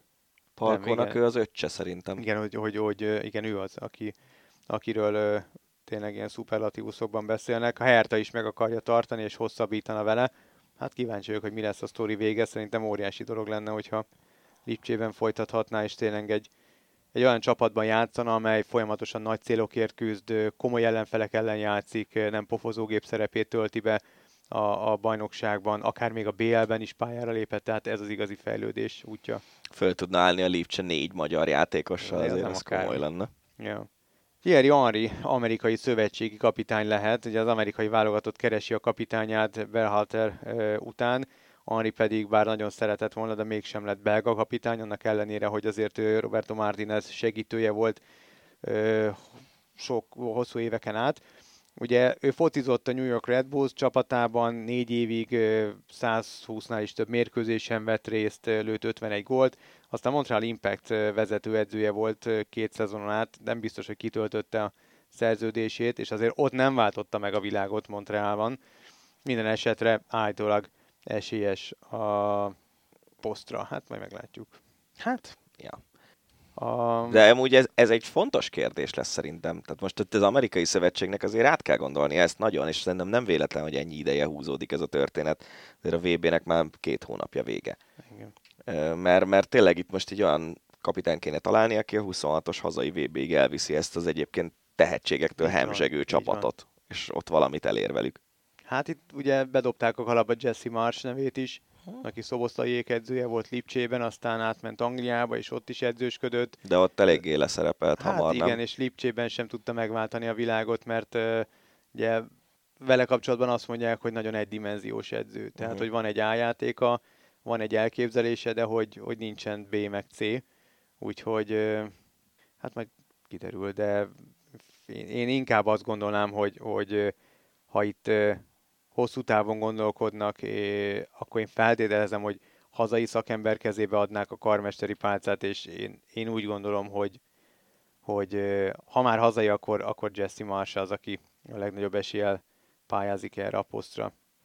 Csak hogy nem mindig negatív híreket közüljünk a Katari világbajnoksággal kapcsolatban, a törökországi földrengés áldozatait megsegítvén a tavalyi VB-n használt szurkolói szállásokat, mobilházakat adományoz Katar az, el, az otthonukat elvesztő családok elszállásolására. Ez milyen, milyen pozitív hír. Uh-huh, abszolút. Hát aztán egy kevésbé pozitív hír, és ez drágalátos csapatodat érintheti. Az AS információi szerint két éven keresztül 2016 és 2018 között összesen közel 1 millió 400 ezer eurót fizetett ki a Barcelona Katalán Labdarúgó Szövetség játékvezetői bizottságának az alelnökének, José Maria Enríquez Negrejárának. Igazából uh, egy rádióműsor hozta nyilvánosságra, hogy korrupció vágyával vizsgálatot folytat a helyi bíróság az ügyben. Uh, az alelnök uh, beismerte az adóhatóságnak, hogy jelentéseket készített a Barcelonának a játékvezetők ténykedéséről, azzal a célral, hogy a csapat játékosai tudják, hogyan érdemes beszélni a játékvezetőkkel. Na, és akkor van még egy ilyen adalék a hírhez, hogy az adóhatóság szerint a klub meg akart arról győződni, hogy semmilyen ellentmondásos játékvezetői ítélet nem sújtja majd az FC Barcelonát. Hm. Hát figyelj, nem tudom, hogy ez... Egy, kezdjük ott, hogy irreális baromságnak tartom azt, hogy akkori árfolyamon is olyan nagyjából 400 millió forintnyi eurót utalt át a Barcelona ezért. Uh-huh. Ugyanakkor meg egy ilyen klubnál ez, ez ilyen piti összeg. Uh-huh. Tehát mondjuk, mit tudom én, ennyit me- kereshet, lehet, hogy a, a második csapatnak egy-egy játékosa keres ennyit egy évben, vagy, vagy a keretnek a legutolsó játékosai keresnek ennyit egy évben. És hogyha ők azt gondolják, hogy majd attól nekik jobb lesz, hogy ö, ez a Enriquez nevű ember ez elmeséli azt, hogy a Mateu Lahozzal szépen kell beszélni, a Terceira Grandéval meg csúnyán kell beszélni, akkor egészségükre én ezt nem érzem egyébként nagyon problémás történetnek, hogyha ő neki, mármint Enriqueznek nem volt egyébként befolyása arra, hogy milyen bírókat mhm. küldjenek a Barca meccsekre, meg ilyesmi. Onnantól kezdve, hogyha neki van bármi befolyása, az nyilvánvalóan sima korrupciós.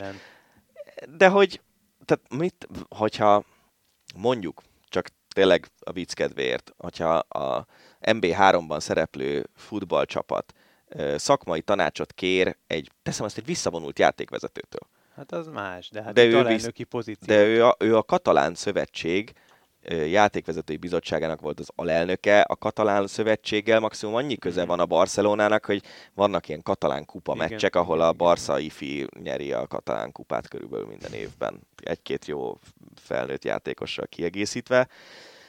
Tehát, hogy nem a, nem a spanyol szövetség alelnökét, vagy a játékvezetői bizottság alelnökét pumpálták pénzzel, de mondom, tehát, hogy az összeg maga az óriási, és, és az felvet nagyon súlyos kérdéseket, meg egy ilyen szakmai tanácsadásra most mégis mennyi idő lehet összerakni egy anyagot a 40 bíró fújhat körülbelül a spanyol első osztályban, nem, vagy 30, nem tudom mennyi. Mindegyikről leírod, hogy igen, ő hiú, izé, az ítéleteit dicsérni kell, és akkor jobb leszel nála. Tehát az egész nyilván nem ér sok millió forintot, de hogy egyébként meg lehet, hogy ez egy olyan, ők ezt egy marginal gainként próbálták megkezelni, hogy, hogy próbáljuk meg azt, hogy akkor most a játékvezetőkkel hogy kell beszélni, nem tudom. Fura az egész, minden esetre meg nem tudom, tehát azért ez elég rossz színben tünteti, tünteti föl a Barcelonát, ami most e, igen. a csapatjátékát, meg a lehetséges bajnoki címet leszámítva azért általában mindig valamiféle negatív hír kerül, legalábbis a, a vezetőséggel kapcsolatban uh, a napvilágra, mindegy. Hát egy másik elképesztő hír, a Nizza labdarúgó csapatának, labdarúgó csapatával kapcsolatos. A francia bajnokságban szereplő Nizza vezetősége a helyi lapnak megerősítette, hogy rendőrségi feljelentést tettek, mert január végén a Lille elleni bajnokin az Allianz Riviera stadionban ismeretlenek amatőr po- pornófilmet forgattak. Egészségükre. hogy jöttek rá? Hát gondolom úgy, hogy kirakták a videót, vagy valaki levideózta őket. Lehet, Azért az láttam már, én is, láttam már én is ilyen videót, hogy ismerős volt a helyszín. Hogy nem tudom már, szerintem NFL meccsen így a stadionnak a legfelső sorában valakik ott izé szexeltek, de most, ja, e, ezek ilyen elég komikus azért. Ezek ilyen elég komikus történetek, igen. Hát ez is nagyon vicces. Női focisták előbb megkergették, majd megverték a bírót, mert nem adott meg nekik egy 11-est. Mindez a kongói női bajnokságban történt. Ezt a hírt úgy a 24.hu találtam. A Rési Motema Pemba, Pembe, bocsánat, női együttese 5-1-es vereségre állt Mazembe csapata ellen, amikor egy szituációt követően úgy gondolták a labdarúgók, hogy 11-es kellett volna, hogy kapniuk, kellett volna kapniuk. Elmaradt a szépítés, mivel hogy nem fújták be a tizit, és hát annyira felháborodtak a hölgyek ezen, hogy a játékvezetőn verték le a dühüket. Megint csak azt tudom mondani, hogy egészségükre. Ezek szerintem amúgy ilyen alacsony osztályú, meg Hát ez, há, ez nem, nem járom, nem, de mondjuk megye, megyében hányszor előfordul. Hát igen, azt mondom, hogy ez azért egy mindennapos történet szerintem. Az nem annyira mindennapos, hogy Tiger Woods mostanság elinduljon egy hétköznapi golftornán, de így történt az elmúlt hétvégén. Los Angelesben rendezték meg a Genesis Invitational-ot, és Tiger Woods hétköznapi, vagy nem major golftornán 2020 óta először lépett pályára, és hullámzó volt a teljesítménye, de a második és a harmadik napon az első és a harmadik napon kifejezetten jó játszott, olyannyira jó játszott, hogy fiatalabb és pályafutású csúcsán járó riválisait simán túldrive-volta. Szenzációs volt a rövid játéka, az első és a harmadik napon álomszerűen gurított. Igazából mindenki azt mondta, hogy, hogy a játék azt, azt egyszerűen elképesztő, hogy mennyire rendben van, hogy simán benne van egy major győzelem, Egyszerűen a kérdés csak az, hogy ezt az agyon gyötör testét, amit ötször bűtötték a hátát, meg ugye kis ilyen belehalt az autóbalesetbe, de a lábát azt tényleg majdnem elvesztette. Tehát, hogy mennyire bírja a gyűrődést a teste. Azért ez a négy nap, ez, ez látszott rajta a végén, hogy azért ez, ez nagyon megfogta. De ahhoz képest, hogy, hogy két évvel ezelőtt, vagy akár egy évvel ezelőtt hol tartottunk, ahhoz képest óriási a javulás, és még egyszer mondom, a játéka, Szóval egészen döbbenet. 47 évesen. Viszont... És mi a másik hír? Azért persze, a jó öreg Tiger megint hallatott magáról. Ugye Justin thomas és Rory mcilroy volt egy flightban, Justin Thomas pedig gyerekkora óta Tiger Woods körébe tartozik, az apukával különösen szoros kapcsolatot ápol Tiger Woods, és mindig úgy beszélnek egymásról, mint öcs a bátyja, egy ilyen öcs báty testvéri viszonyt szoktak általában lefesteni, nagyon jóban vannak egymással, nagyon szoros kapcsolatban, és Tiger Woods nyilván készült erre, az anyját eladta volna szerintem ezért a poénért, amikor az egyik szakaszon tudta nagyon jó, hogy túl fogja drive-olni Justin Thomas, akkor ő úgy gondolta, hogy senki nem fogja kiszúrni, de hát manapság mindent, mindent kiszúr mindenki. Átadott egy tampont uh, Justin Thomasnak, Lé... nem így Lé... Kíváncsi vagyok, hogy lesz ki ebből a mondatból. Lévén ezzel azt akarta kvázi sugalni, hogy úgy játszik, mint egy nő, és annak ellenére, hogy sokkal fiatalabb és pályafutása csúcsán van, a 47 esztendős Tiger Woods még így is túl drive-olja.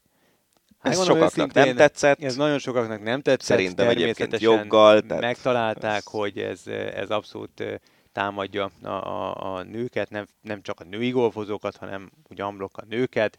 Ez sértő a nőkre nézve, és Tiger Woods természetesen elnézést kért nem. az esetet követően. Na ez az érdekes. Nem, azt mondta, hogy nagyon, nagyon sajnálom, ez egy baráti viccnek indult. De várjál, de ho- hogy indította a mondatot? Valakit, pontosan. Ha bárkit is valamilyen formában megbántottam, akkor attól elnézést kérek. De Michael Johnsonnak volt egy tweetje, uh-huh. hogy azok a mondatok, amik úgy kezdődnek, hogy... Az atléta Michael Johnsonnak? Annak, igen. Uh-huh if I, if I offended anyone, legalábbis remélem, hogy annak, ö, ha nem, akkor elnézést, de egy Michael Johnson retweetelni láttam ezt mm-hmm. valakinél. De szerintem ő lehet. Ugye 200 és 400 igen, igen, igen. korábbi világcsúcs tartója. Szóval, hogy hogyha, ha úgy kezdődik egy mondat, hogy if I offended anyone, akkor az nem tekinthető igazi bocsánatkérésnek, mert az, az lényegében már le is vette rólad a terhet, hogy te nem akartál senkit megbántani, ha mégis megbántottam volna, akkor elnézést. Ö, és ráadásul ebből a sztoriból meg tényleg azt lehetett tudni, hogyha itt készül egy fotó, vagy egy videón látszik, hogy ez itt micsoda, akkor ebből balhé lesz, és ezt tudta Tiger is szerintem akkor, amikor azt a tampont a zsebre Abszolút, dugta. Tehát, hogy... tudta, készült rá, és ő pont így gondolja. Én úgy gondolom, anélkül, hogy ismerném, megint Mármint ilyen hogy? pszichológiai fejtegetésbe mennék bele, hogy nem sajnálja. Ja, ez ja, ja. Poén volt, és kész. Most ezen Jó, valaki de akkor minek kell bocsánatot kérni? Hát mert elvárják tőle azért. Hát, na, tehát, hogy akkor ki is a puszi? Úgyhogy, hát figyelj, Szóval nem tudom, hogyha valakinek az a véleménye, hogy ez így belefér, és ez poén, akkor miért nem mondja azt, hogy srácok, szerintem ez belefér, és ez poén, és majd a Nike eldönti, hogy szerintük is belefér és ez poén. Hát figyelj, Több női futócipőt adnak el egy szezonban, mint amennyit Tiger behoz a konyhára, vagy nem? Szerintem viszonylag gyorsan Hát hogy a dollárosítják. után a Nike volt az egyetlen, aki kiállt, mert ezt meséltem ezt a Tudom. sztorit, hogy miért álltak ki mellette. Uh, ezt meséltem? Szerintem nem. Phil Knight-nak a, a könyvében írja le, hogy, Ő a hogy Nike, Nike alapítója. alapítója.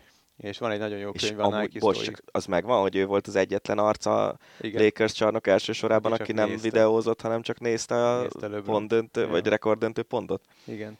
Szóval ő írja a könyvében azt, hogy nem nagyon taglal különböző sztorikat sportolókról.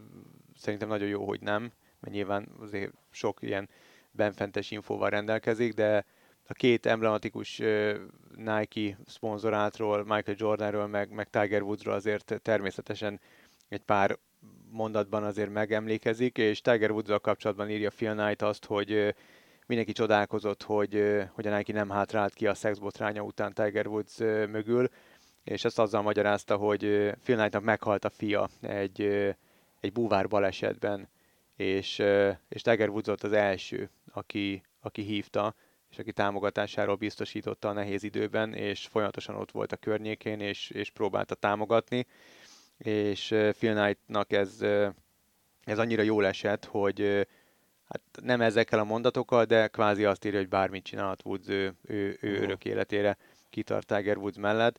És amúgy most a Netflixen is megy ez a golfos sorozat, és ott is elhangzanak különböző állítások Tiger Woodsról. Rory McIlroy például azt mondta, hogy amikor tornát nyer, az első ember, aki gratulál neki, az Tiger Woods. Uh-huh. Szóval egy ilyen, nyilván aki, aki számára fontos, azzal, azzal ezt a, a, a Nexus-t ö, tartja.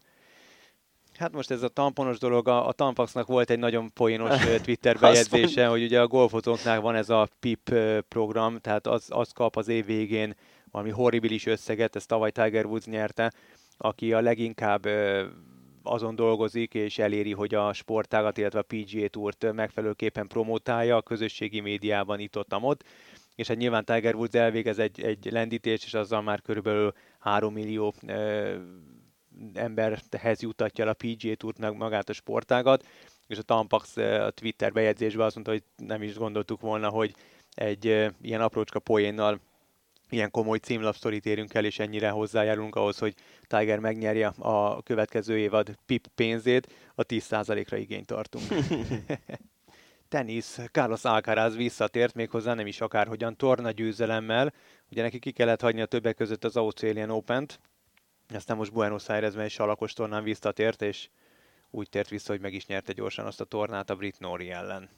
Ez nem sok jót ígér a riválisok számára. Hát figyelj, azért szerintem ez nem volt egy olyan nagyon erős torna, majd nézzük meg, hogy erősebb tornákon az ezreseken mit csinál, de hát nyilván azért az látszik, hogy Alcaraz kicsit más sebességen játsz ezt a játékot, mint amit megszoktunk.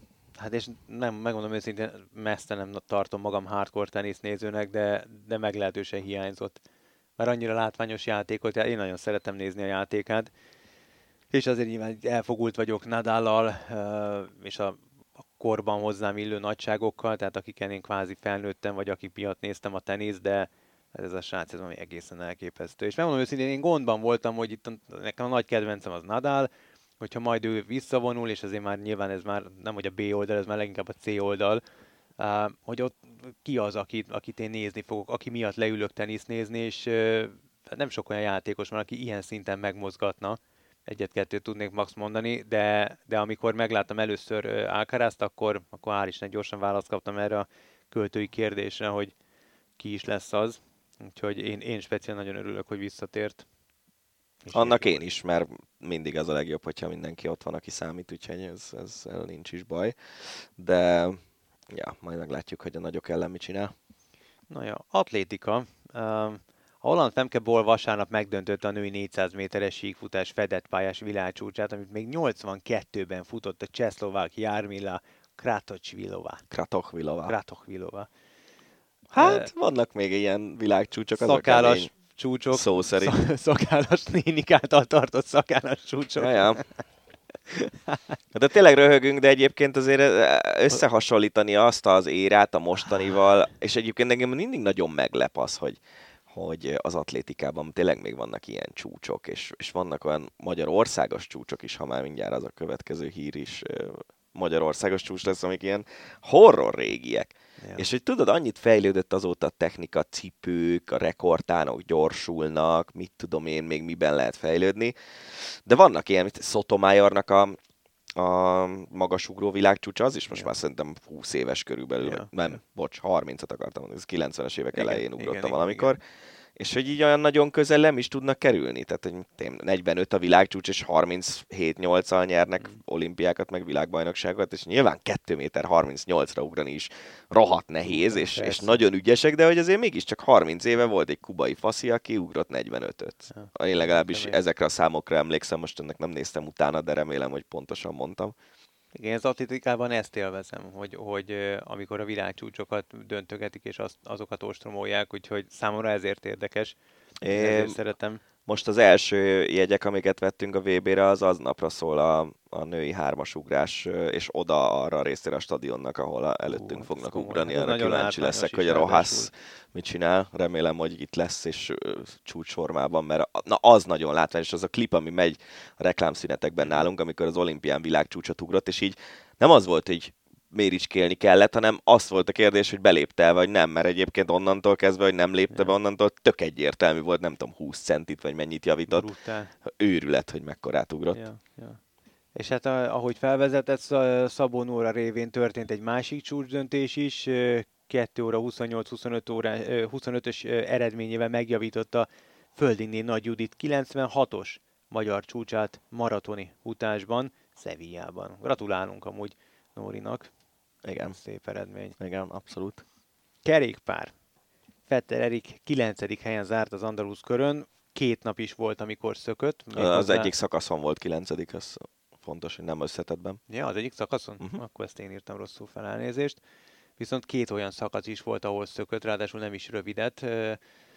Hova helyezzük Eriknek a mostani teljesítmény? Azért még ez az idény eleje, nem? Igen, de azért neki ez már viszonylag a sokadik verseny volt, mert elment Argentinába, ott hét napot versenyzett, aztán volt két spanyol egynaposa, és aztán jött ez. Öm, hát figyelj, ahhoz képest, hogy egy héttel előttem, vagy másfél héttel előttem még ilyen mínuszfokokban kellett itt dobogókön edzenie, Uh-huh. nem rossz ez. Öm, Egy 22 fős, azt hiszem szökésből lett 9 azon a szakaszon, egy ilyen nagyon meredek befutóm. Öm, Majd meglátjuk, hogy, hogy mi lesz ebből. Én, én picit, van egy olyan érzésem, és ez nem, nem, nem mondtam még azt hiszem nyilvánosan sehol, hogy, hogy az Eoló kométával vannak problémáim. Tehát néztük ezt a, volt a Murciai egynapos, ott volt Erik.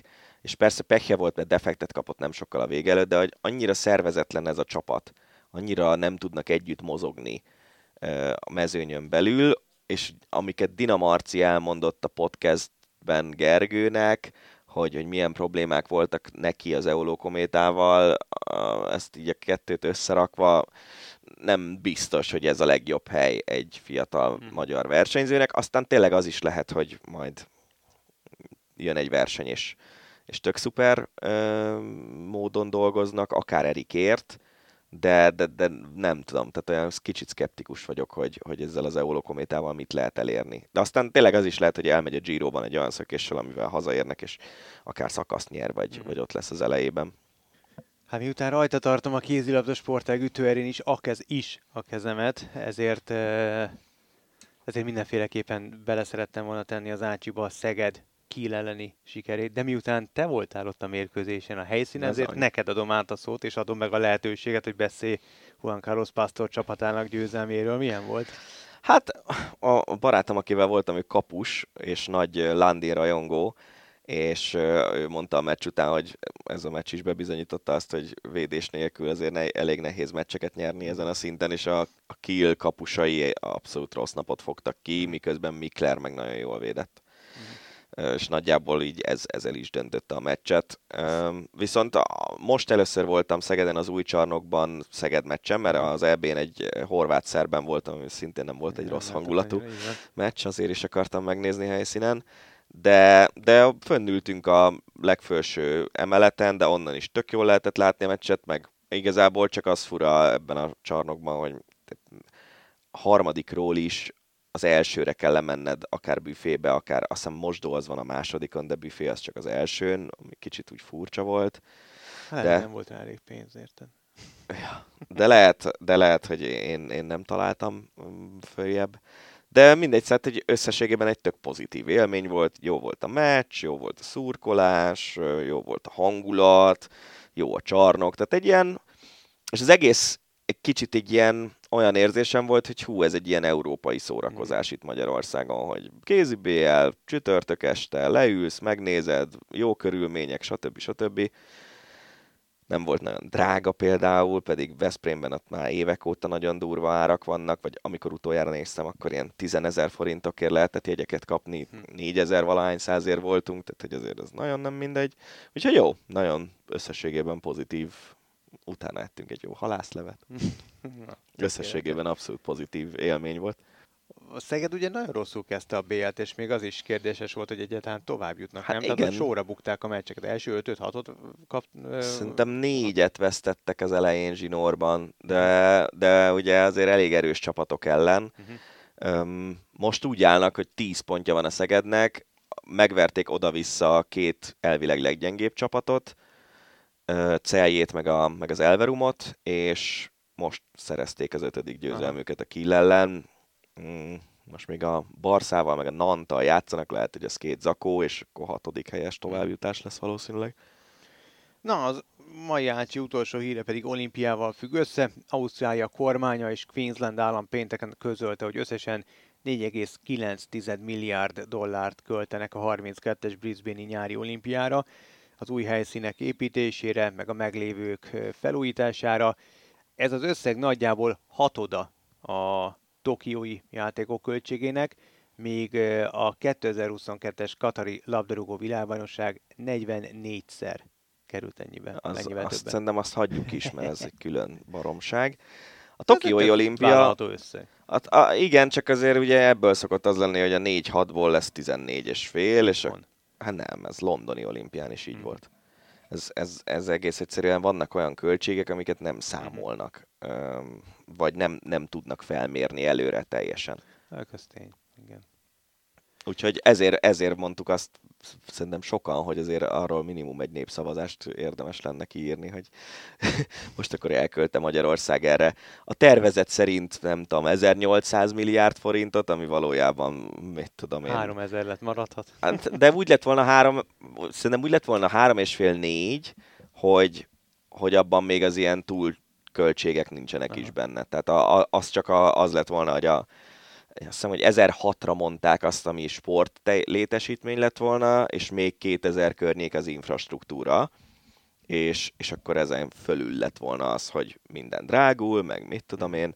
Önmagában egyébként, ha belegondolsz, azért egy olyan piaci helyzet, amikor 7 éved van megépíteni egy csomó mindent, az nyilván a, az építőipari költségeket alapvetően föltolja, hiszen az összes építőipari kapacitása ki van használva ilyenkor egy országnak. Yeah, Tehát hogy ezt a részét még nem is feltétlenül kell korrupcióra visszavezetni, vagy bármi ilyesmire, de azért zárójelben jegyezzük meg, hogy a tűpontos és nagyon fegyelmezett japánoknál is éppen egy olyan korrupciós balhé zajlik a Tokiói olimpia kapcsán, ami miatt lepauzolták a 30-as szaporói téli olimpiai pályázatukat, mert már letartóztattak néhány embert, akik állítólag ilyen-olyan összegekkel meglettek fizetve. Úgyhogy Japánban is van korrupció és túlköltekezés egy olimpiai költségvetésben, nem csak itt Kelet-Európában lenne. Szép. No, hát ezek voltak azok a hírek, amelyeket itt gyorsban összeszedtünk az elmúlt hétről, hogyha úgy gondoljátok, hogy van olyan, ami kimaradt, vagy amit titeket jobban érdekelt volna, és még esetleg a mi véleményünk is érdekel benneteket, akkor akkor írjatok, jelezzétek nekünk Twitteren vagy Instagramon, illetve ugye múlt héten volt egy ilyen kisebb felhívásunk, hogy köteledik a századik kiadásunk, a századik adásunk, és hogyha szeretnétek ezt, hogy is, egy... Az közös Ácsi felvétellel ja, igen, velünk ünnepelni. ezt közösen rögzíteni, akkor, akkor írjatok nekünk a therev.eusp.hu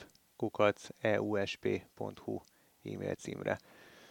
Úgyhogy ennyi volt erre a hétre, jövő héten is érkezünk, vigyázzatok magatokra, sziasztok, Rév Danit és Farkasvölgyi Gábor hallottátok. Ez volt a Hosszabbítás, az Eurosport podcastje. A műsor témáiról bővebben is olvashattok honlapunkon az eurosport.hu.